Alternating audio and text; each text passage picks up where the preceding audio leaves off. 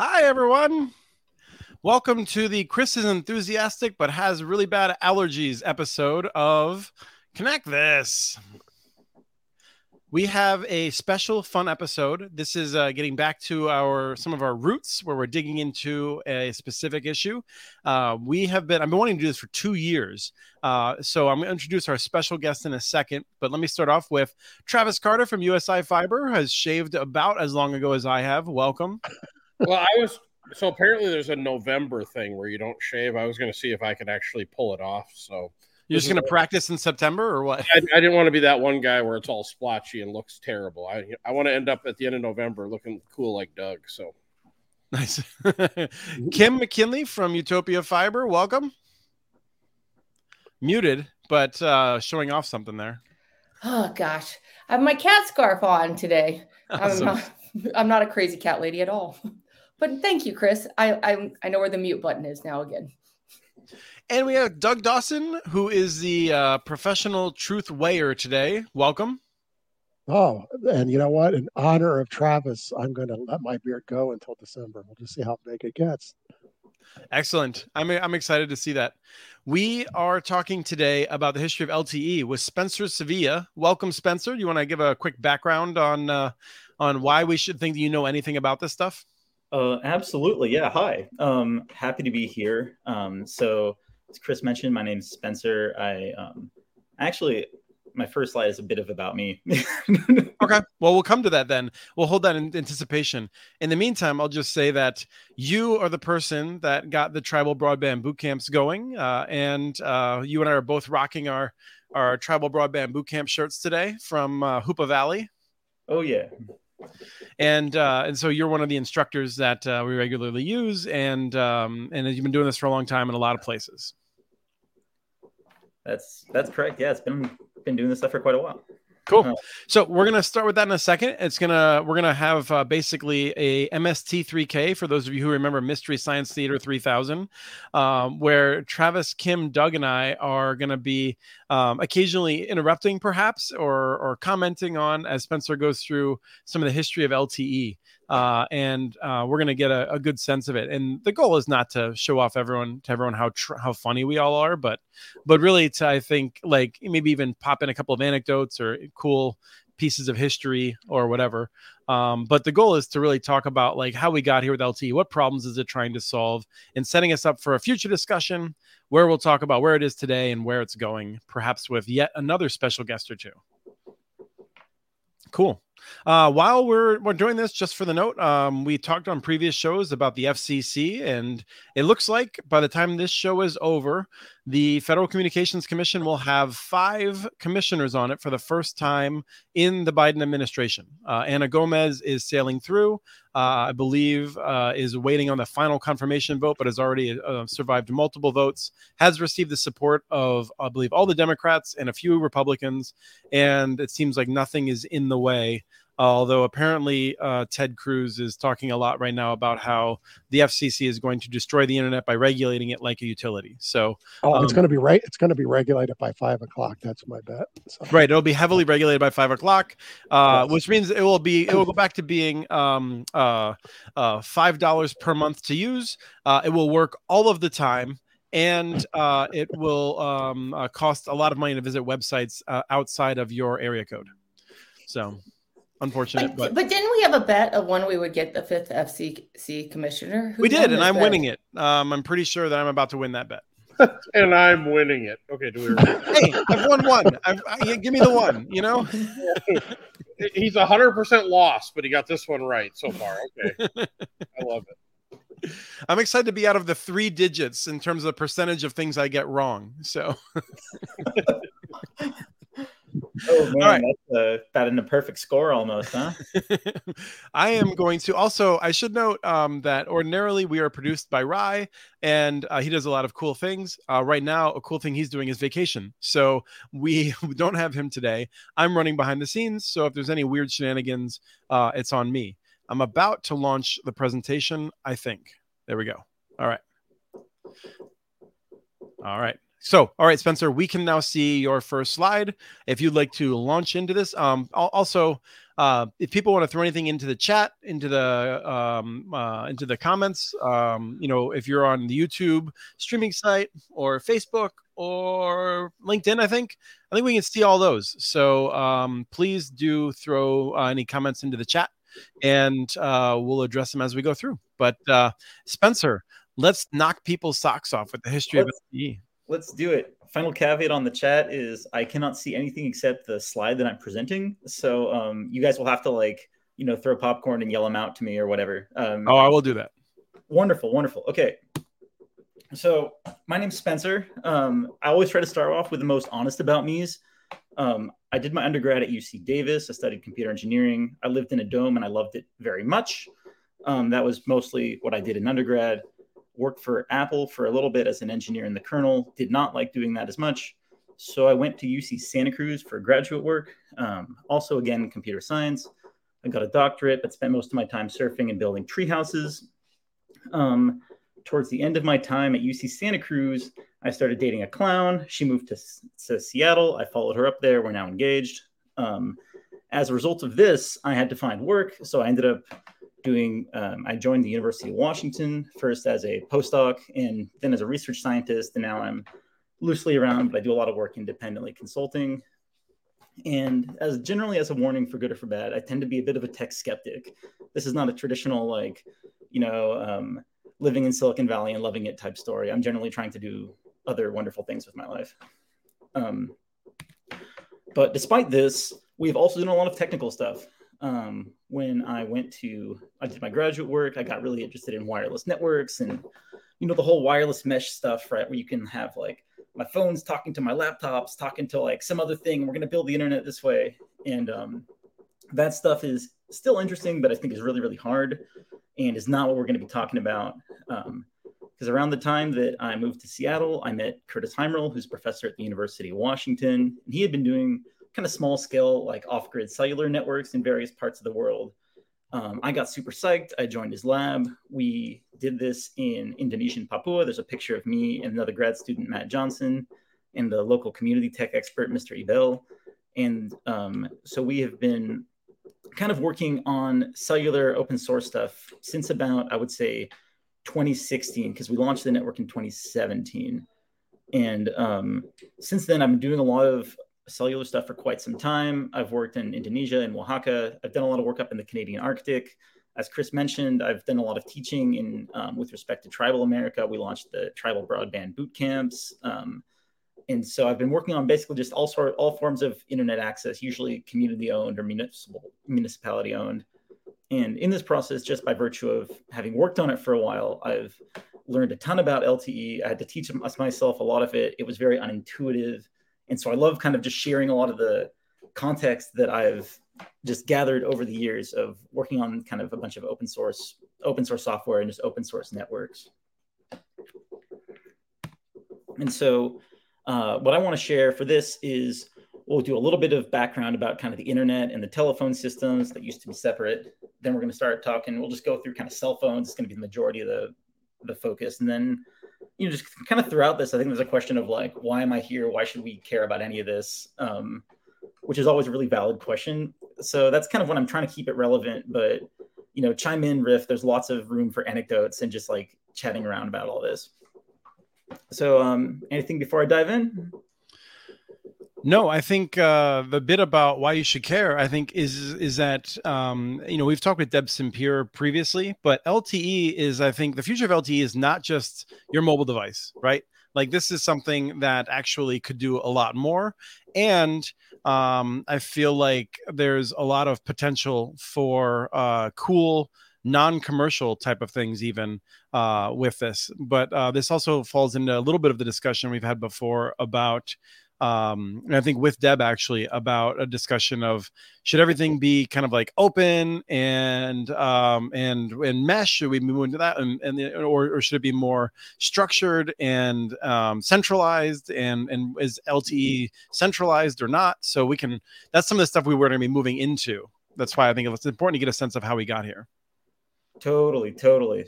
these are conversations that we have at up at uh, the University of Washington. Our lab is kind of always chatting about these types of like, is it centralized? Does it have to be? What else could we build? Um, shout out to Deb. Obviously, I like the team at Althea. I work um, I work really closely with them. I help design a lot of the LTE stuff that they've been running. So like, I often end up popping up with um, cool people doing cool projects just to.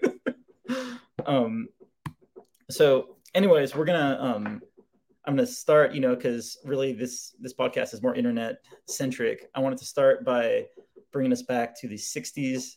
We're going to do a really really quick rundown of the internet. The main reason why, um, and I think it's important to kind of call out some of these dates because they give things in context when we have two completely unrelated systems.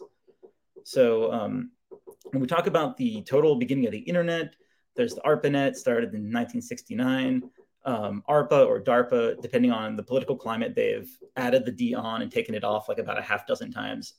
But you have this network kind of of universities and you're um, connecting them all by the late 70s. You've got a couple of dozen nodes. Here's a map of it. Um, a lot of them East Coast, a lot of them West Coast. There's also Hawaii over like a big radio link. I guess it's on there. Yeah, it's that little T.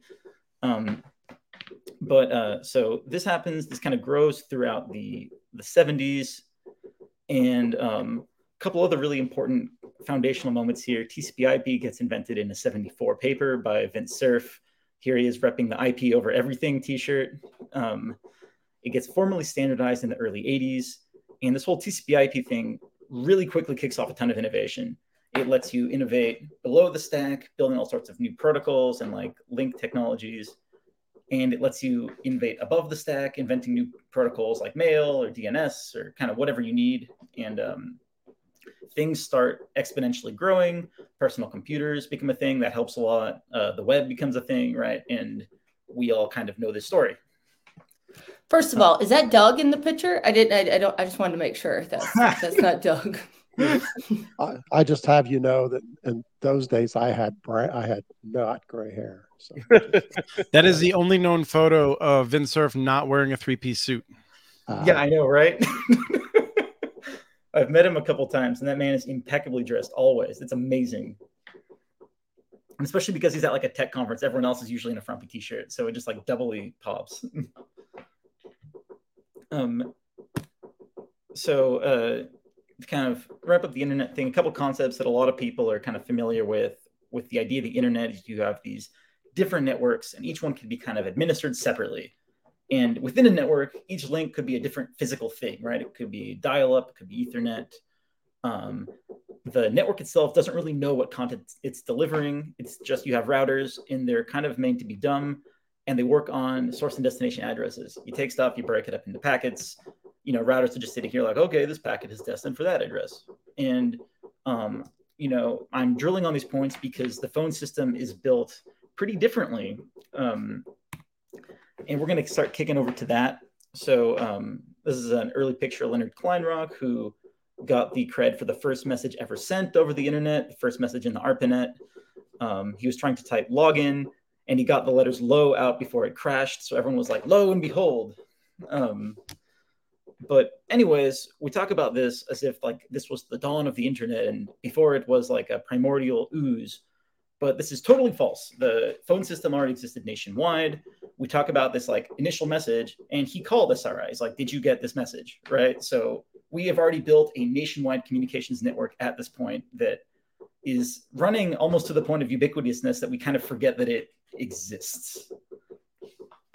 Although still, uh, even decades later, not available in many tribal areas. Just to make sure people have a sense. I mean, uh, uh, there's uh, even um, now. I just read an article. Um, the Shakopee Mdewakanton, um, which are in Prior Lake, Minnesota, here, um, have a fantastic amount of wealth at this point from the casino.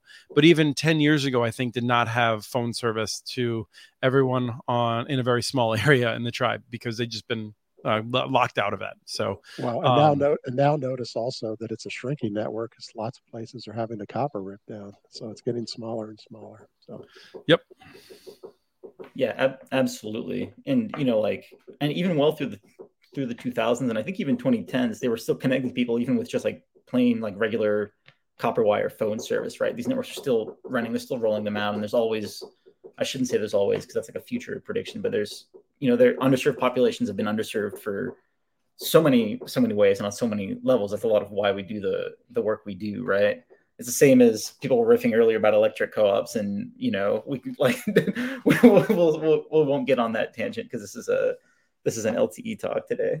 but anyways, um, so to give context, we're talking about the internet in the 60s. The first transcontinental phone call, uh, New York to San Francisco, happened in 1915. There's oodles of improvements, um, lots of court cases, lots of technological things. It's all interesting. Um, is incredibly out of scope for this, and I'm the wrong person to talk about it. Um, I always plug the Master Switch. This is a fantastic book, I think. Um, but this is kind of like you know the phone system is is here. It's growing. It's like innovating, and um, like one of the things that kind of blows me away in, in, in the telephone system often you know was designed before the internet so a lot of the internet ideas kind of came looking at it and saying we can do better but there's a couple of key concepts in in telephony land. And you know as much as i hate like i hate this it was like this big nationwide network right? The famous bell monopoly and then they broke them up and they all kind of reconverged anyways which is incredibly frustrating. Um, but even when it's not a single network it's a much smaller number of them. And the network is not based on routers that are just blindly forwarding packets and source and destination addresses and all this great innovation uh, the network's based on physical circuits that are set up between two callers. So you call someone, and whether it's a touchtone phone, or it's a rotary, or you have like you talk to the operator and they plug you in, there's like, you know, back, and I think still to this day with what they call plain telephone service, there's a continuous piece of copper wire from your phone that runs all the way to theirs, which still kind of blows me blows me away, kind of melts my brain a little bit that that's that that's how it works. Um, but I mention all this because these are totally different, two incredibly different ways of thinking about communications and um, kind of with a brief history of both. I think it kind of helps give us context as to uh, what what was built with cell phones and why, because that's really where I want to spend more of my time talking. Yeah, let me. I, I didn't want to jump in and Go ruin your surprise, but I, I I think what's interesting is your disbelief at the the engineering required to have that copper line continuously connected when all of the engineers for whom that was just like you know monday um there had no belief. They, they they fundamentally believed it could not work to have a system that would work if you broke messages up into packets. And then every you have this decentralized approach in which anyone could forward the packet or not they could just decide to throw it away um, you know and and the idea that that would then result in the the kind of system that we have today like i think it was a very uphill battle and even even you know i'd say like seven or eight years ago i was involved with people who are probably still out there insisting that this system did not work because of the freedom of different nodes to you know behave in ways that uh, would not be helpful for the rest of the system.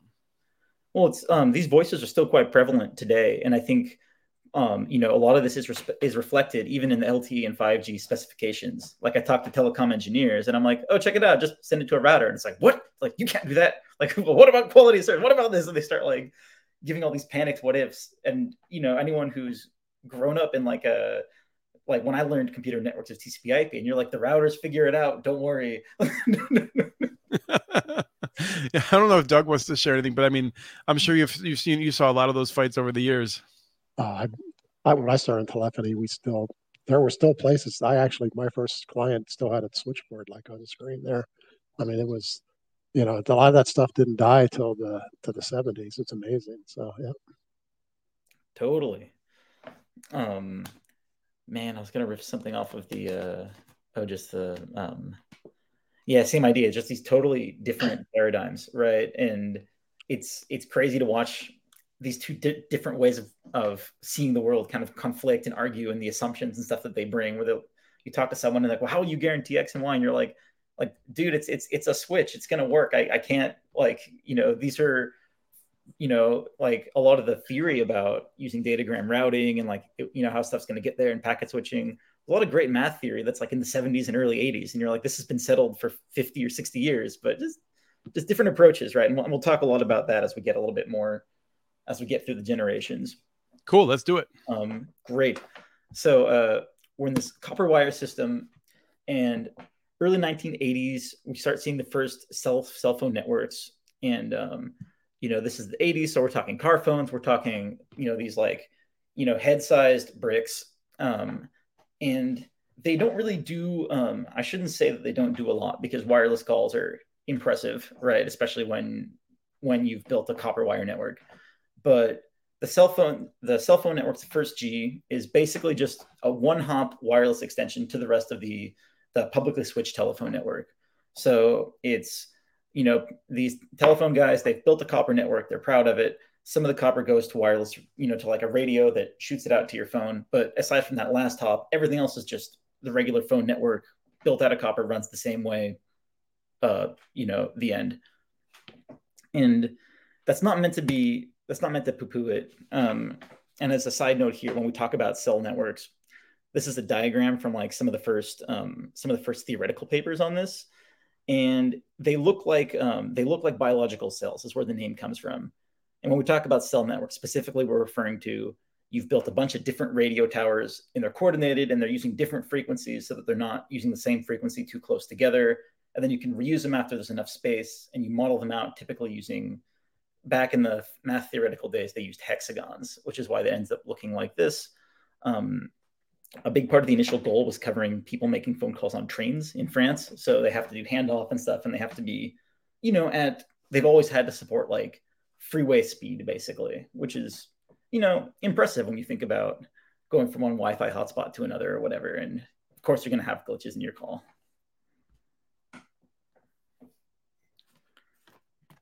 Um, so 1G is okay, cool. That's like really close to the phone networks. And then uh, 2G is where things start really cell phone networks really take off and become like a like a thing in and of themselves, like a capital a capital T thing. Um, the first 2G networks were launched in 91. They grow through the 90s. And there's a ton of incremental improvements. Um, they go from analog voice signals to digital. There's a ton of software controlling the network. They add authentication and sometimes encryption of the signal. Um, but one of the most important shifts here is that the cell cell network is now its own thing. It can stand alone. Um, and so you can start doing things like cellular only features, right? Because one cell phone calls another. You're starting to see the rise of like nationwide networks. Phones are getting cheaper, so more people have them. You can start rolling out things. It's not going to, in, in 1G, you're just going to break the copper wire network if you try to send something like a text. It doesn't even make sense. It's an analog, it's a voice network only. But you've got the cell phone only network, and you start adding software. Do um, voicemail, you do texts, you do um, uh, there's like all sorts of weird software things that people do. You can make like text menus. Network can do stuff like text one, you know, like text this to opt in or opt out. Like you can start putting software and kind of logic in in this in this network. Um, there's let's see, um, a lot of the software in 2G. It's kind of it's kind of the um, the main cell cellular industry becomes a thing, and um, uh, a lot of the software is designed incredibly complexly. I, am I'm going to skip having a diagram of a 2G network software. It's like 11 or 12 different pieces of software that are really complex, and they're all talking to each other, and it's it's architected pretty poorly, but it hits the requirements of the network. Um, 2G itself, this is actually important. It's standardized in just four bands. There's 850, 900, 1800, and then 1900 megahertz.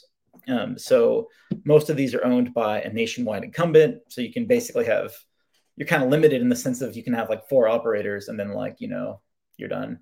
Um, but in terms of the spectrum usage, it still is, it's incredibly efficient. And I think oftentimes me and uh, Steve Song have had some chats about this where you, for barely any spectrum, we're talking 200 kilohertz a call, you can get voice service out to people. And I still think this is almost like the apex of how much spectrum you need and how much social utility you're like adding to it. Especially you can do texts and stuff too. Um, and so 2G, I think, is like incredibly socially revolutionary as a thing and still serves a huge chunk of the world today. Um, and e- even in the US, uh, Verizon ran their 2G network until 2020. Uh, T Mobile just shut theirs down last year. So these ran for a really long time. And and they are still like serving a huge chunk of the world's population. This is not. There are there are billions still using this. Yes, I mean it's a huge number. Yes, um, exactly. Yeah, I spent. I had a partner, and we we were buying old AT and T 2G cell sites and shipping them overseas and setting them up because they they couldn't get them fast enough. So, yep. for sure. Because I think the difference is like, I think internet worldwide internet penetration is like slightly over half of the world's population. I think it might be fifty four percent now or something. But um, phone phone coverage is like basically ninety percent. So that that difference, that forty percent, is going to be two G coverage, right? Because LTE counts as internet access. Um. So, um, so we've got before 2G. we go to before we go to 3G, I'm I'm curious. You said the 2G stack is like not well designed. Like, is that just because of how much better it got? Like, was it rushed? Why? It, why it, it was rushed to market. It was rushed to market. They just had, you know, they had these spectrum au- auctions here in the U.S. And once they gave those out, everybody wanted to start making money at it because they they went from those 1G car phones, which were ri- ridiculous, and all of a sudden, Pete, there was they didn't think there would be much demand. You would you had to go back and find an original 2G business plan. The cell companies didn't think anybody would want this. And, and all of a sudden they put these out and everybody like us on here wanted, wanted one and now then they had to rush it to market. It was so they went way too fast, but it worked. I mean, it was awkward, but who cares? You know, know. Don't, Yeah. you remember the good old days when it worked all the time?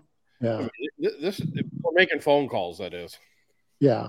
I mean, the, the good news is it was a complicated stack of software, but it wasn't trying to do anything that was too complex. So, I mean, it, it got it done. So, yeah. So there's also a couple um uh like weird other snafus like right now and I keep I keep meaning to use this acronym but it doesn't exist because it's 91 and we're talking about 2G. Um the 3GPP is the group that's in charge of like kind of coordinating all the cellular standards and they came around in 3G because 2G was coordinated it was like not really coordinated when they invented a lot of the things. So um even um, I'm the wrong person to know this level of detail, but I've known a couple of people. If you want to start building an open source 2G thing, as the good folks at Osmocom have done, one of the contradictions you hit is that there's a couple of self contradictory things inside the spec itself. And so you can't just build some software that'll work with anyone. There's kind of a question of like, well, you know, the Nokia base stations handle this this way, and the Ericsson's one handle it that way. And so you kind of got to make a choice. And so there's weird lock in, and there's like, but this happens again. This was you know, people were rolling this out in 91 and we learned a ton about protocol and system design since then. And we've also just like, you know, we also now have a group that's kind of coordinating and trying to try to sniff these things out before they get running in production. And then you're like, oh shoot. I think they use like a seven bit byte to encode like text messages. It's, it's something really, there's a lot of really dumb stuff that came out of 2G. And we also have a comment from Ezra about the uh, that Nokia phone and how he's leaving it to his grandkids in his will because uh, it was that good. It'll might still be even work. It'll still be working. Oh yeah. First of all, he still has it. Is Ezra a hoarder? I mean, we just need to know. It's indestructible. Right. Yeah, if you want one, I'm sure you can find it in landfills all across the United States, unfortunately, where it should not be. go ahead. Go ahead, Spencer. All right, cool. All right, so we've got these 2G networks. They're great. You can do text and things. Um, wrong keyword. And uh, but it's no longer 1991. Um, the internet becomes a thing throughout the 90s, throughout the 2000s, and um, like that's great. You obviously want you, like the kind of question of can we put internet access in this network becomes an immediate question. Um, and so when you think of 2G to 3G, they do some improvements. They do a bit of re-architecture, but most stuff is the same. They basically just say we're going to take this network that's really similar to a 2G network, and we need to add internet to it. And but we're still talking about like a circuit switch network that was oriented for phone calls. And so kind of the classic answer, like how how do you add internet traffic to a circuit switched phone network? You just put a modem in it. Um, and so this is not exactly like a 56k modem, but this is essentially what they did. You take a 2G network, you kind of duct tape an internet router on the side, and you say, cool, have the phones call it. The phones set up a circuit to this internet router, send your data there. The entire network becomes just one hop in the internet. Um, the data rates are are better than 56k, right? They're up to four megabits, I think, in the 3G spec. Um, but this idea is basically the same. Um, weird piece of trivia, if anyone has ever tried this, this is why in up this is why up through 3G you can't call someone and surf the net at the same time. It's the same like you know it's it's using the line for that. It's busy, you know, like you can't interrupt it, right? Like in the house, you know, you're downloading something and someone makes a call, like the classic the classic dial-up days, right? Well, this was CDMA, right? Um, or was it before that? Because this is I remember when the iPhone came out. One of the big deals about it because it was on AT and T, it had um, it wasn't limited. Whereas I think all Verizon and T-Mobile or Verizon and Sprint, I think, had the CDMA 3G, which did not allow you to use data while making a phone call. Even then, I, mean, I don't know if that's coming up in your presentation. Um, Just a memory that I have. I think even um, I think even so back in the 2G and 3G, you had the CDMA links, then you had the GSM links, and I think with either one, I'm not sure if you, I don't think you can do voice and data, or if you did, it would tank the rate so dramatically. I think um, I think AT and T had just done something around the time the iPhone came out. I don't know if anyone else remembers that, but I just I recall, and maybe it was the second version of it, but I, it was like a big deal briefly, where like, oh, like I can like put you on speakerphone, and I can like find that contact on in my online book, and then I can. Kim's nodding. Yeah, no, I totally remember that because I was like, you can multitask on a phone for the first time ever. What I real remember they did was they actually made two connections to your phone, if I remember. Huh. Yeah. That would that would make sense. That'd be the only way to do yeah. it. I'm yeah, because only, only some carriers had it. I, I thought at the time. Yeah, but not anyways. everybody had it. Yeah. Because I, I remember the opposite. I remember someone calling me for directions, and I tried to look in the maps, and it was like no. Yeah. yeah. Um. So, anyways, this is kind of how we get from 2G to 3G. we take a 2G network, we rename some of the things, we improve them a little bit, and we just duct tape a router on the side. Um, and so, what's crazy to me often with any of these standards is you have like you have this slow march of like when something gets standardized and when it starts actually rolling out. Um, because the standard was finalized in 2001 and they start rolling stuff out, right? They've got Blackberries and PDAs and some other kind of like handful of things that I don't even think about. So when I think about 3G, I'm thinking about we just were talking about smartphones. So we've got the iPhone 2007, iPhone 3G in 2008.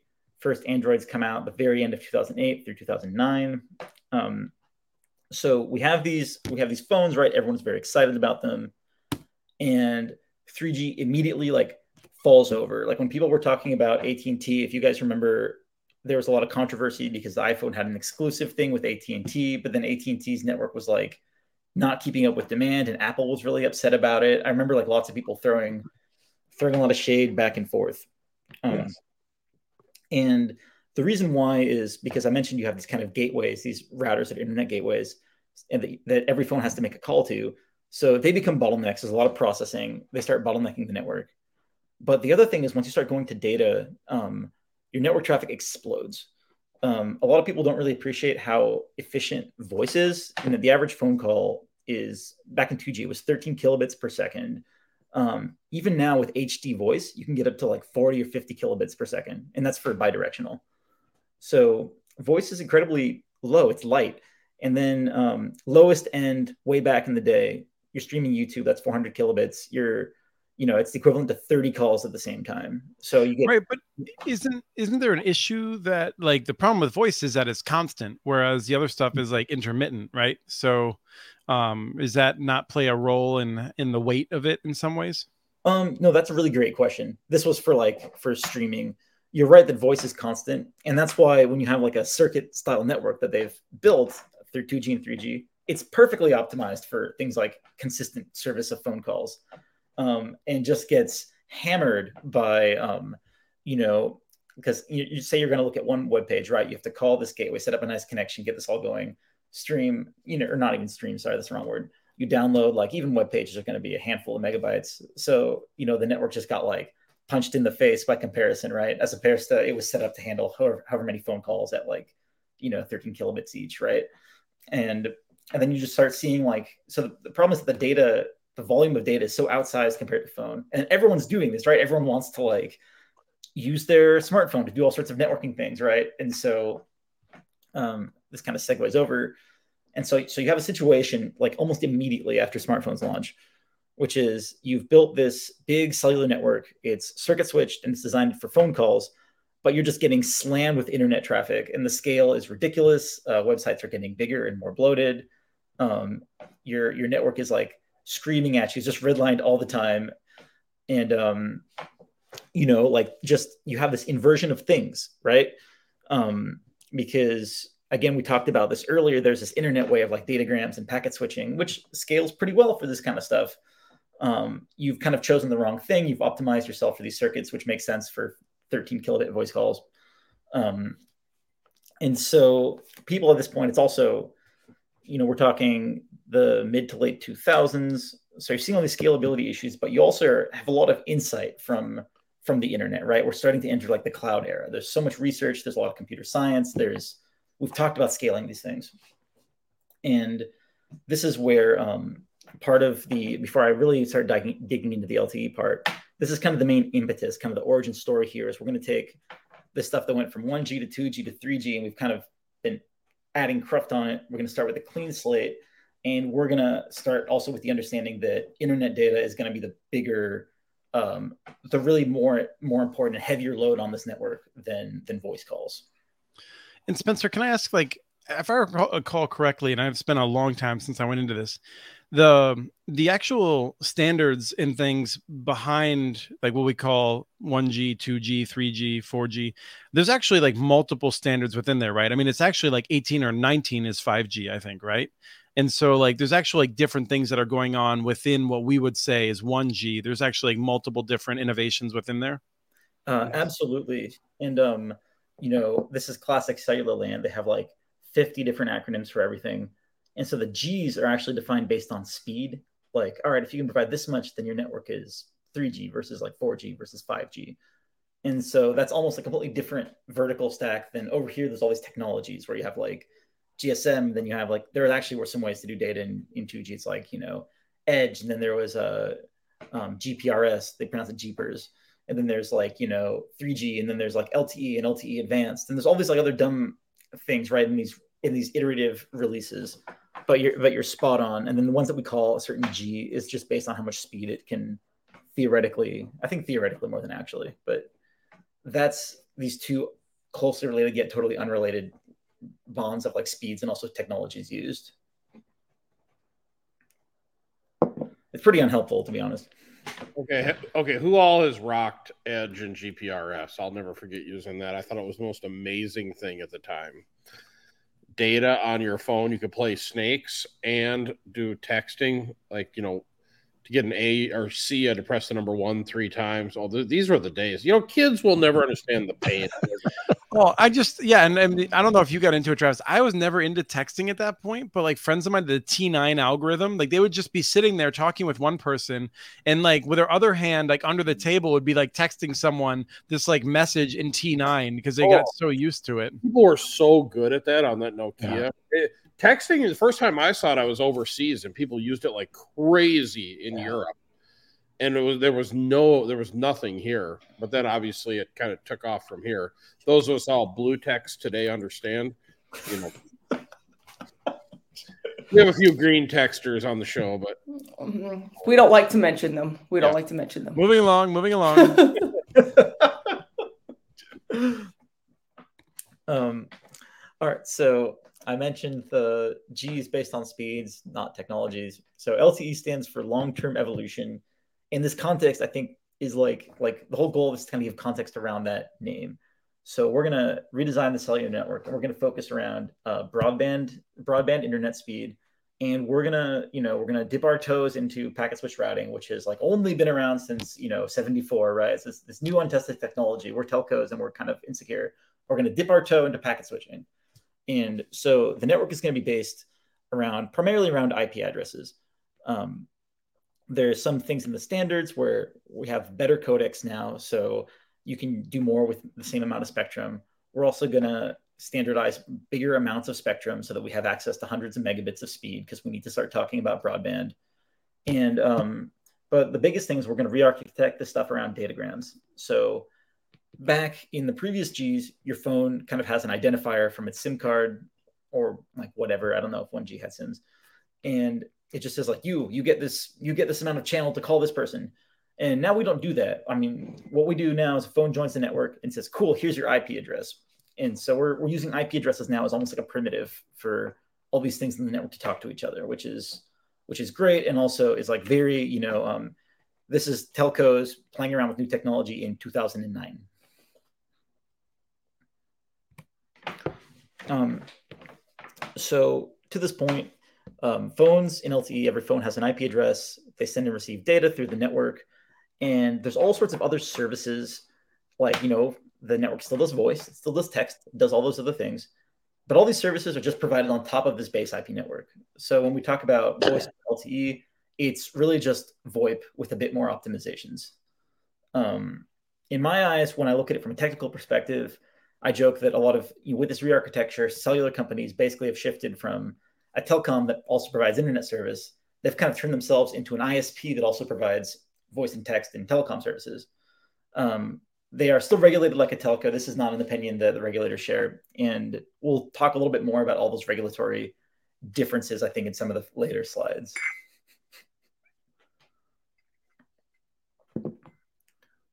Uh, cool. So, um, so I mentioned how you know LTE is really like starting to become like an ISP centric technology, but um, it's also still a telecom technology, right? It's designed by cellular people. It's come almost completely out of the uh, like a, a background of cellular telephony, just kind of select you know grabbing a couple of ideas from networking.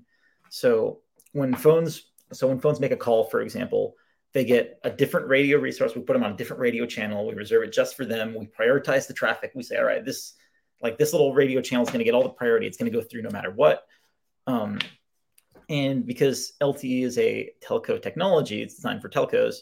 it's important to mention that there's a lot of regulations and a tremendous amount of um, oversight for uh, telephone networks. So cell networks have really high uptime requirements and these can come almost with like sometimes criminal like legal and criminal penalties depending on how bad you screwed up um, they're aggressively regulated you know with the uh, with the telecom act of 1996 and you know this is not like some sort of uh, i know we often like to complain about the lack of regulatory oversight but um, the telecom act has so much more teeth than whatever non-regulatory existence that the internet lives in um, is over here in the Wild West. You know, we kind of it's the internet way. You have routers, packet switching, kind of best effort approach, and the telco way is the exact opposite. It's you know like it's the almost like the Nazi Germany version of like there are guarantees and we will do this and like it's it's an incredibly um you know these are two different types of networks, but they've also come up with these two different philosophies and approaches towards service,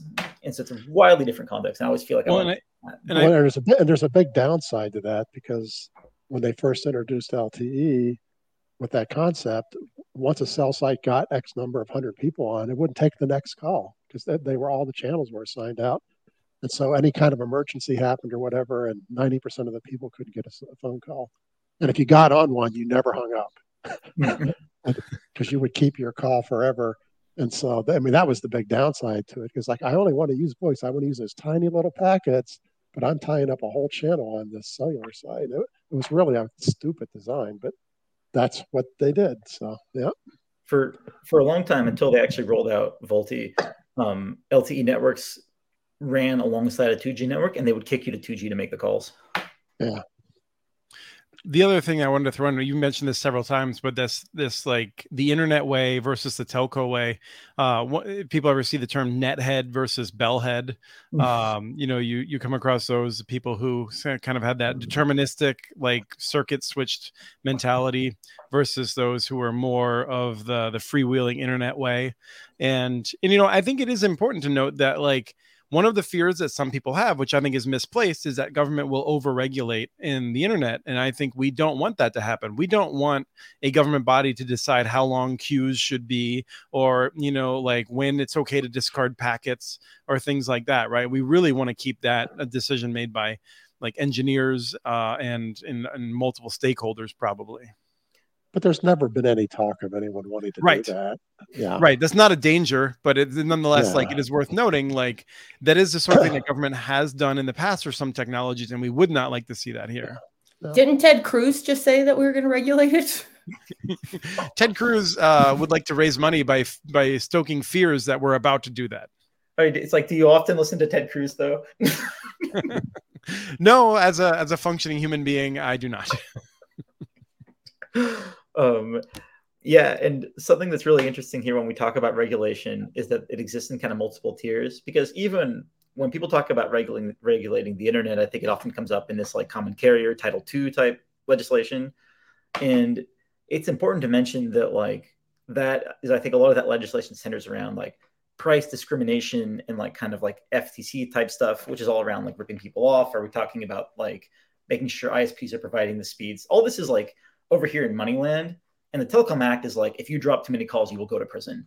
It's like, like it's like it's like very it's much more severe in terms of the uptime requirements and the subs and the correlating uh, like penalties. Like it's just it's a wild escalation compared to even yeah. I mean, we should. Yeah, let's we talk, should let's talk about how weird this is. So I'm on my cell phone. I just get out of my car and I'm walking into my house and I'm on the cellular network.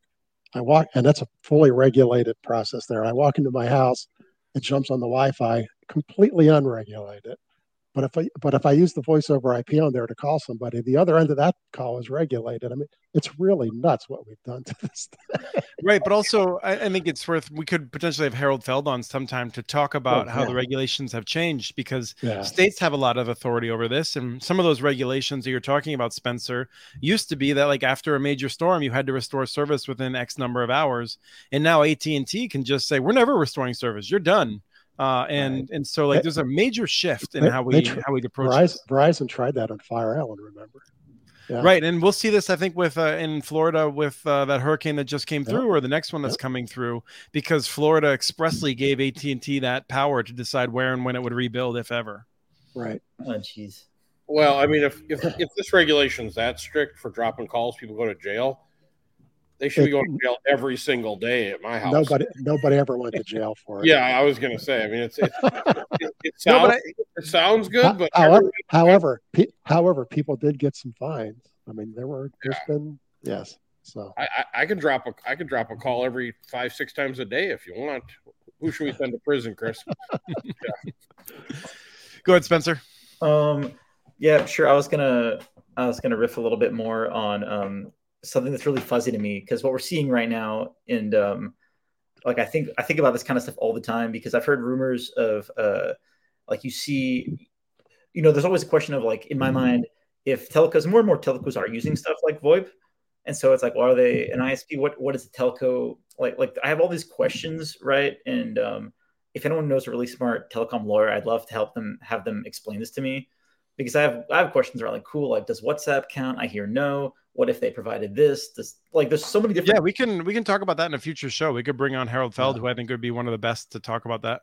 Yeah. yeah because it gets really it gets really fuzzy you know really fast and I- i've heard rumors of um like yeah i had a um, i had some colleagues who were like at facebook and kind of involved with some efforts and i heard rumors of like you know you're inventing stuff and it's cool and you're doing connectivity and it's going cool and then all of a sudden you get a little bit too close to like are we doing something that might look like a telco thing and like an army of lawyers comes like running down and is like don't do this you can't do this like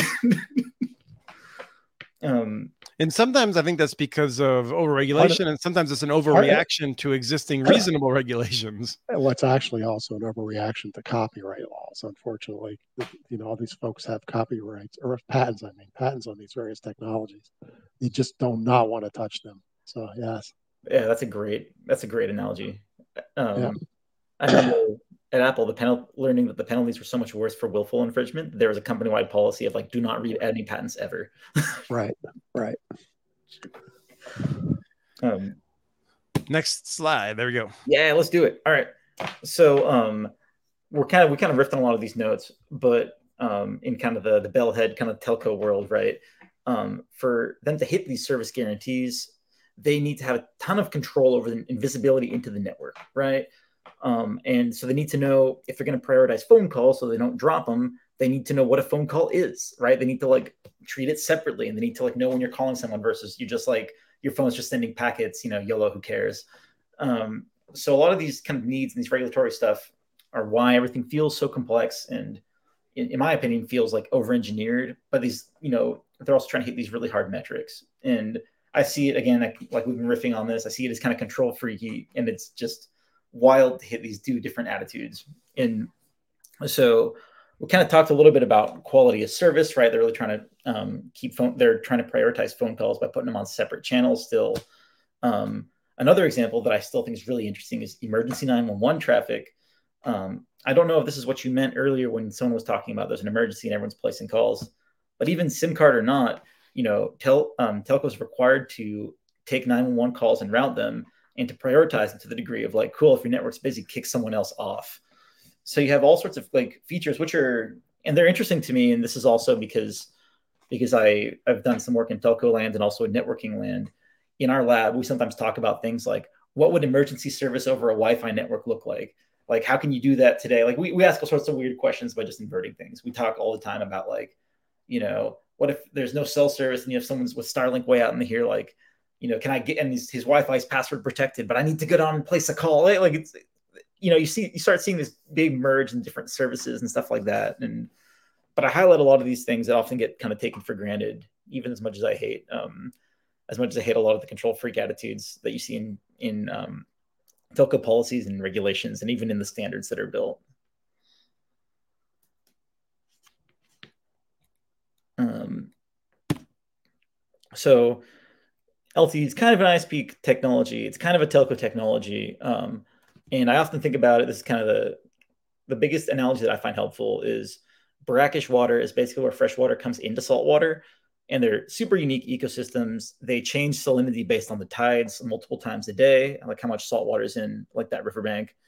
And you see really weird creatures. A lot of there's a lot of like uh, plants and animals that can only live in areas like this because it's just so specific. And this is my favorite LTE analogy, just because I like water and being outdoors. um, moving a bit forward though, um, because you mentioned having Deb on a couple times, and in general, ISPs have started to talk about LTE, which is, you know, I'm sure the the interested audience here. And so the interesting thing about LTE is that I mentioned that it's, you know, it's kind of oriented, it's architected kind of a little bit more. It's it's packet switched. It's based on IP packets, and so you take a handset that never moves, like that's easy. You take a handset that never makes a phone call, like sure, right? And now you're basically talking about a hotspot. You take said hotspot, you give it a much stronger antenna, and now you're talking about consumer premise equipment. And a lot of ISPs now, especially smaller wireless ones, have been rolling out LTE just like with a number of technologies. Um, there's now products meant specifically for this. We've got a nice little Baicells CPE on this slide. You can mount it on a house. You can totally get it 100 megabits. You can, and it's pretty reliable. And you can start really taking advantage of some of like the um, the higher like the higher bandwidth channels. You can start taking advantage of like like a lot of the optimization and a lot of people aren't doing this but you can have a tremendous amount of control and all, there's all these little knobs you can twiddle if you really if you want to. So i have a question. Where yeah. do you launch it or where do you attach it if it's on a dome? I'm just questioning. Um, i don't know. Uh, that was well before smartphones. Okay. I don't think we had internet But I also lived with a bunch of crazy hippies at that time. People like didn't want microwaves because they thought those would give you cancer too. Was it, con- it, was it considered a peace camp or what was it considered? Um, it was. Don't answer that. I um I was just enjoying whenever I go back and um uh, watch the old movies when they called the microwave science ovens, which is a way way better term for the microwave. Come on, baby, in a dome. I love it. This is the greatest ever. Um, so actually, those domes at UC Davis, you can look them up. Um, they were in the 70s. They built a bunch of experimental housing. It was like supposed to run for like a five year project, but they were so well engineered that they just kept they just lasted forever. And you could tell the the university admin super hates that they're still around, and everyone's like, "No, our lease is still valid. Like you have to like let us keep living here." they're still there today. Yes. Oh, that's epic. All right, hang on. I got to Google this. yeah, UC Davis domes. Travis is going to be driving through there next year. Yeah. Oh, cool. I was there about six years ago. They're still there, Travis. Oh, yeah. uh, let's see the next slide. Sorry? Is there a next slide? Yes. Um, so uh, a lot of there's been a lot of talk about LTE, I think. So when you say let's just talk about when you say building a network, like I mean, I, I kind of took for granted that you could use LTE to build networks. So when you say you couldn't do it six years ago, why couldn't you do it six years ago? That is the slide. Um, oh, okay. So if you wanted to do this in the mid 2010s, like sure, theoretically possible, great. Uh, probably forget it. And a lot of stuff has changed. Um, so um, in I guess in here I started with hardware. Um, in the last handful of years, a lot of like like lower budget manufacturers have entered the game and have started bringing like LTE radios um, to market, and this had a huge effect on prices. Um, a lot of radios now at the lower end can start under one thousand dollars. When we bought them in 2017, we were looking at 5,000 or five or 6,000 each. But um, somehow due to patents, due to some of the patents in 2G, 2G radio still retail for like 20 to 30k. Um, so there's been a lot of market competition that is like like prices have sank like a stone. I feel like I've just watched the zeros fall off them. So that's a huge game changer in terms of hardware. Um, software, it's been a similar arc. Um, when we got started, we were going to run this network in Papua. Um, I found an open source, some open source LTE software that was like 80% done and 20% broken. And so I also asked around to get bids. I was like, hey, maybe I could buy a license for some core software. But there's not really a market for that back in the day because it was just telecoms buying it or rolling their own. So I think the cheapest quote I could find was like eighty or hundred thousand dollars or something for a license, and it can scale up to like a million users, and like that's okay. But there's like five hundred people in this village, and so my salary was you know low enough that I was like, it just makes way more sense for us to fix this existing open source stuff and that was kind of a grind. It also was rewarding, but um, the software situation to run the network has changed dramatically since then. Like I, I'm talking about hundred thousand dollar licenses, and now there's at least two or three open source options that are pretty reliable, work pretty good. We run them in production, so like I'm pleased enough with it. And there's also a bunch of closed source kind of cloud offerings that are like a buck a user a month. So there's like like that market has also just been obliterated, right? We're talking like z- several zeros have fallen off here. Um, and this also goes hand in hand with, I guess, the last point that is worth mentioning is, um, and you know, when I'm comparing things to 2G, for example, 2G had four bands. National telcos are going to buy them and use them to provide cellular service. Uh, LTE was standardized in over 60. There's some that are really low, 400 megahertz. There's some that are up at like six or eight gigahertz. Um, and so that's made a lot of competition. There's a lot of you know bands out there and we've talked a lot about 2.5 or cbrs and 3.65 but they also make lte radios that just run in unlicensed 5 gigahertz. Like it feels like bizarro to me.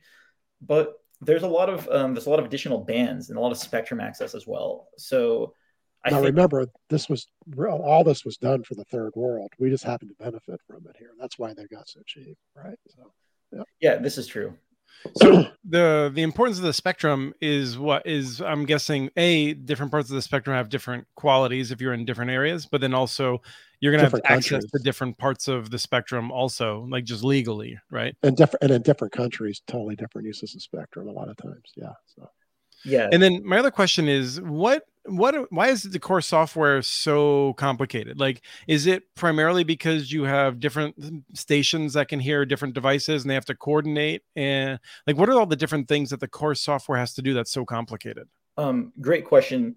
And I think the the bummer about core software and this is kind of one of my top like bummer notions of LTE is you have all these knobs and whistles and all this stuff that do that that the software has to do and so it's really ripe for bugs. And um, and some of the complexities it's kind of one of these things where you can't um, what am i trying to say? You you can't build it 90% of the way and then call it good. Because the the base station you're going to buy a commercial base station and it's going to be sending your software all these complex messages and it needs the exact responses back. And there might be stuff like oh yeah the only reason we have all that complex features is to support mobility. And we know that we're never going to have any mobility in our network. We're just like mounting things on houses. But the radio doesn't know that. It still needs to know the exact, like, you know, um, like the exact identifiers, how we're going to identify this handset. There's really hardcore encryption. So you need to do a ton of work with like SIM cards and keys and all that.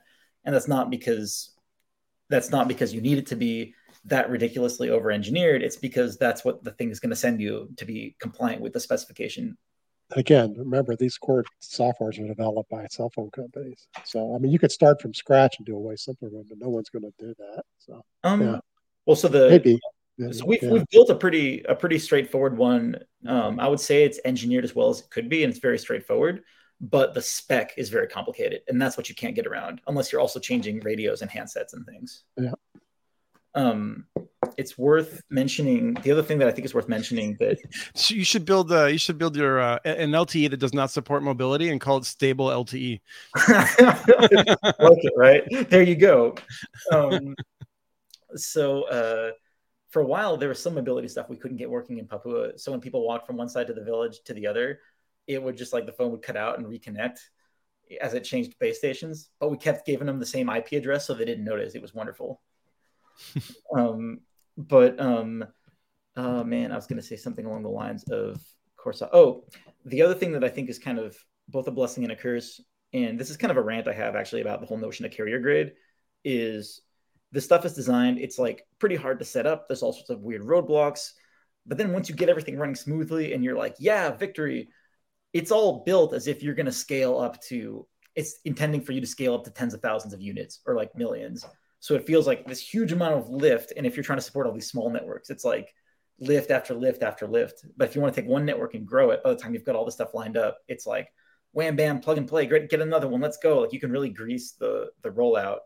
But that's often not the model, I think, of like smaller ISPs that have a network that's maybe half built and want to add like two towers. Like if you want to add like one or two towers, you're doing all the work uh, up front, even if you're never going to take the reap the benefits of that scale and that's just kind of embedded in the way the specifications and things are intended and designed. It's like it doesn't have to be that way. It's just as it just as as it shook out.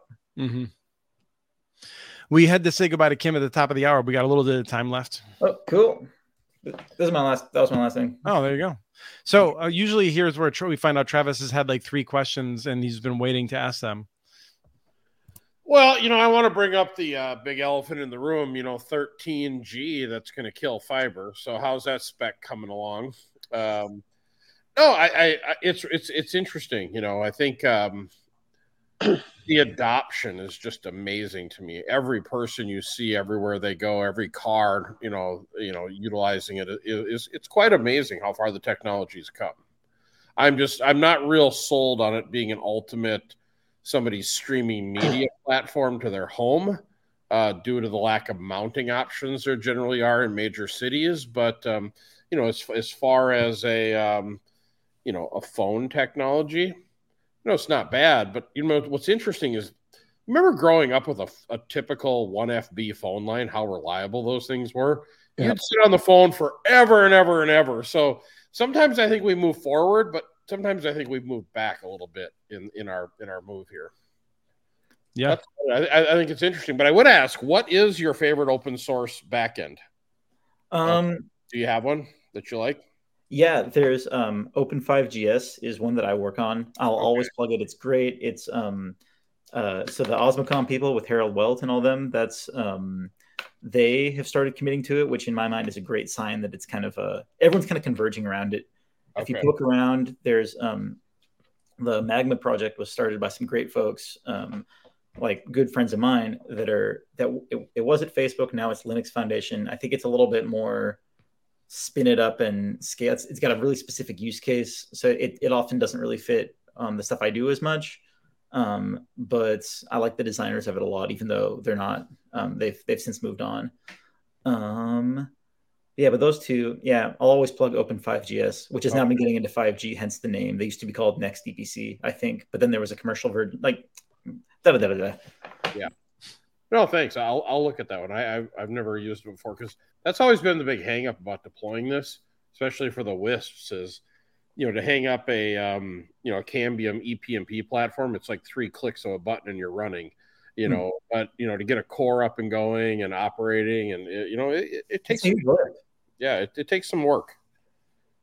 Yeah, and I think all the, it's tricky because you know, like I'm constantly talking with people about that, and I want to support um, ISPs running their total, like just owning all their own everything, and then that crashes against. All right, this is so hard. Tell you what, we should set up a public core and just let anyone connect to it. Yeah. And then you and you're like, are we just becoming one, another one of those like like are, are we now just becoming the control freaks that are scaling right because you want to support people in their traffic and so there's i'm telling you it would be a good service for the guys just getting into it as they learn and evolve because i think the core tends to scare people off you know in the beginning and I, I think it, it shouldn't. But I do like the fact that when you are hopping LTE cell, you use the same trick we use on Wi-Fi. Just give them the same address, and the customer never knows. They miss a ping or two, and off they go. So that that uh, that's the old trick we use with Wi-Fi roaming. Well, so the uh, funny thing about that actually, because when we this network that we were building out in Papua, we could never get the the voice side of things to work for a large number of reasons. It's an entirely different conversation. But um, and I really wanted to support voice and text, so we could do things like so that I could text people in the network, um, like asking them to stop crashing it. Mm. But um, but anyways, uh, we kept saying, all right, guys, like we've got the network running, but we're still trying to figure out voice and text and no one cared because everyone was just on WhatsApp anyways. Yeah, yeah, like, yeah, yeah. We only use WhatsApp. It's like, okay, great. That if you're happy, I'm happy. And so by keeping the same IP address, you know, the calls actually, you know, like actual voice would drop, but WhatsApp ones wouldn't. I Keep on working, right? Yeah. Um, and then that's really like, I don't know. We build all these funky networks because we're running handsets, but we're not doing voice. And you know, I mentioned it earlier, but then this question of like, are we a telco is always like, I don't know, what is a telco today, right? is WhatsApp? yeah, yeah. Doug, did you have a question? Yeah, I just say WhatsApp has got to be the most used app in the world. Oh, it's crazy. Oh, I mean, everybody uses it. I mean, third world, that's what every single person uses. Yeah. So. And you don't you don't run into a lot of Americans that do. But you know, if you want to talk to any of your friends overseas, WhatsApp. Yeah. Absolutely. And it's um, you know, they are uh um I, I read some research years ago that basically kind of compared and WhatsApp, you know, because especially it's like it's been it's been used it's become really so popular in so much of the developing world context they are substantially better even than 2g when it comes to optimizing over low bandwidth mm-hmm. like these guys did a bunch of research and they're like man these guys are the the total kings of getting stuff across in like really really constrained contexts because they have to you know when you're, yeah. when you're out when you're out in the middle of nowhere there's not a lot of bandwidth there yeah. yeah. So what is what's interesting like in terms of what's coming next? We'll talk more about this in the future in terms of some industry trends, but from a technological point of view, Spencer, like, you know, I think you, you did a bunch of work with Althea. They mm-hmm. seem like they're trying to get bigger now. And Deb, we wanted to have Deb on the show, but she had a conflict. Um, and so um, that's why she's not here. But I get the sense that some of the stuff that they're working on now is getting even more complicated and maybe pushing you to your limits or like what is what exactly is going on there? Pushing me to my limits. I thought I thought like some of the stuff that they're trying to do with LTE, like uh, with the uh, the core that you are programming and things like hmm. that, was like was hitting you know basically your talent level, your experience level, or something like that. It's been fun. Yeah, we've done a lot of like I've like I've been building. We've we've been kind of doing this in terms of the LTE side of things. We've been doing like this hybrid core where we've got a lot of the core logic as much as we can up in like in the cloud somewhere but then all the traffic stays local and gets routed out locally so that it get so that it's really easier to put it in just like an existing ISP context. This was uh, Travis. This was also going to be my answer for the core of, core as a services. You should talk to Deb because like that's that's what we're trying to roll out. So like she can she can hook you up. We can do this. Um, so if I'm trying to understand, is that like because I really have no sense of how this actually works. But basically, like the core is able to like orchestrate things without having to be in the middle of everything. Like, yeah, is that a way of saying it? Like, what's the minimum amount of core logic that we that we need, um, or like what's the minimum that we need in the network at the edge, and the, as much as possible, put it up in in the cloud or somewhere where we can just keep iterating it and fixing on mm-hmm. it. Um, that stuff's been really fun. We uh, in, we got the stuff that needs to run at the edge of the network. We got that really really slim, and then we actually ported it over over to OpenWRT, so you can run things on there. And that's always kind of like a fun like mashup of like a different world that I used to poke around in grad school. but this is where you bump against telco. See, in telco, one of their key concepts has always been let the backbone go down, local survivability stays, and people can continue to talk to each other. You move the core to the cloud, and and local's gone too. So that, that's just a different philosophy. I mean, they that was all, they almost started the whole network from that perspective because it was built around those one little operator center with 20 plugs in for a farming community. Mm-hmm. That could keep on working no matter what the hell else happened, right? So, it's, yeah, it's really interesting to think about how we scale resilience, though, because you're right that the telcos were designed in this way to start like to allow local chunks to still run. Yeah. But this is also because we're talking about one company looking at things nationwide as opposed to like, right, you know, an ISP that is either all up or all down, but it's smaller than that local. Uh, what was the central office scale for the telcos, anyways? So it's like, it's just it, there's so many questions of where you slice the pie, right? How top yeah. heavy or bottom heavy it is. Any other questions?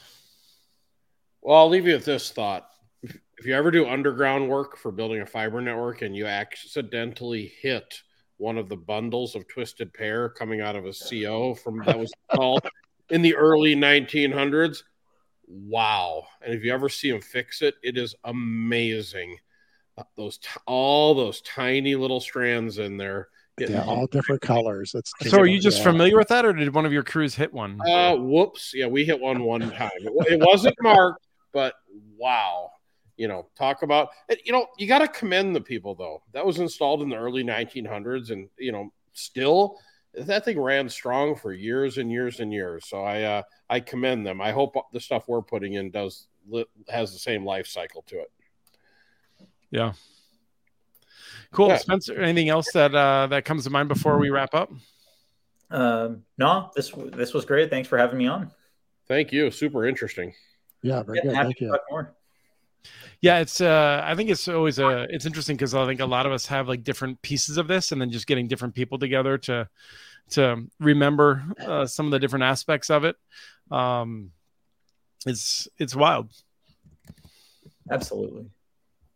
Cool. Uh, we are looking at coming back uh, next week, I believe, for one of our regular shows, um, talking about uh, current events in the news. I believe that Anna Gomez is the fifth commissioner now officially. You're having Um, her on the show, right? uh, no, I uh, I would not expect Anna Gomez to be interested in coming on this show. um, and I uh, I think we'll have a lot to talk about next week. Unfortunately, we'll be doing it without Doug um, because uh, Doug will be uh, busy, and uh, we'll find another person to step in. Um, if anyone else knows a uh, 150 year old Grateful Dead fan that spent a lot of time in telecom, I Perhaps- I was like, I know just the dude. perhaps with uh, Santa Claus aspirations. Uh, we um, will be back, and um, and then at some point, I don't know if it'll be in September or it'll be in October. But Spencer, I'll be in touch with you um, to see if we can um, you know schedule another show to talk about what the future of LTE. I want to spend a little bit of time. I really want to get like Mike Dano on from Light Reading uh, to talk a bit about kind of like all the things we were lied to about, like you know, for the past four years or so from the the telcos, the the wireless companies, about how oh, like five G this, and you know, what would be amazing? We have Nilay Patel on. I don't know if anyone here um um was uh, familiar with the Verge, the Verge cast, but every now and then he just goes off about like just the lies and the lies and the lies That's about what we're going to do with 5G and the robot surgery and and all of this different stuff. Um, in fact, in the show last week, I think they were talking about there's a video about a banana uh, having a robot surgery performed on it as a demo, and it was not done over wireless. It turns out, even though that's what the, the lies about it say. So, I, um, I got so tired of the hype train. I want to make a joke talk that's like, will 5G cure cancer or cause cancer? right, yeah, no, but I mean the thing is, is that like you know, even if it caused it, it could resolve it right away because of the robot doctors and the and the cars on the freeways doing surgery everywhere. And no one ever talked to- no one ever talked to anyone from the insurance agent from the insurance world to find out like oh like even if this was technically possible would you do surgery over a, a 5g connection But like, hell no, no you would not because if no, the slightest the glitch network happened, drops. Yeah. Yes. who's who's paying the patient's family like Well, that's yeah, the question but- it's not about the tech in all fairness, though, I'd like an apology for the thousands of conversations I had at banks about how fiber was irrelevant and 5G was going to take over. So, Yeah. Yes. Yeah. Yeah. Well, because because they watched all the TV commercials. Yes. exactly. Yeah. So, Yeah. no it's just ridiculous but I, I think it would be interesting to find out like exactly what has happened i mean yeah I, I don't read it super closely but i've seen stories about how um you know like at&t and verizon were lying out where they never made the, the the they, they made these promises and then they never actually purchased the gear that would have allowed them to meet, meet those promises they never did any of the steps and it'd be fun to have someone on that could talk a bit about some of that. I mean, to be fair to Verizon, they they had their hands full. They were busy throttling first responders. they're in california I right? Don't expect them to do everything, right? um so anyway uh it's been uh fun trotting out past memory lane a little bit. Uh this is ordinarily where i just wait for Ry to get set up but i actually have to do it myself. Um so preparing the outro. Um spencer thank you. Travis and doug thank you so much for joining us uh thank you kim who had to get on to another event uh, but we will be back, I believe, in six days uh, with a show covering the news. Uh, yes, Travis. Or are you just doing this? That's what my son does to me all the time now. No, um, no, I was going to say thank you, Mr. Mitchell, for being the host extraordinaire of this episode 79. Yes. And you didn't bomb it. That was awesome. Yes. Well, yeah, and and we didn't get you riled up, but I promise, episode 80, Here it comes. It's coming. So. Yeah, it's coming. All right. Um, Spencer, thank you also for all the great work you do for the tribal broadband boot camps and uh, folks. Um, Always just get back. Actually, that was the other thing. If we had extra time, I would love to just hear more about um, was it Ulukhaktok? Is that where you just were? Mhm. Yeah, up there in the on the Arctic Circle. So It was a next time maybe we'll reserve some next time. We'll talk about that some. The challenges of building these networks in the Arctic. Uh, if people want to hear about it, maybe we can get Mark on too. Um, but uh, would be fun. All right, Love I'm going to play us out, and we'll see you all next week. Thank you. Thank you.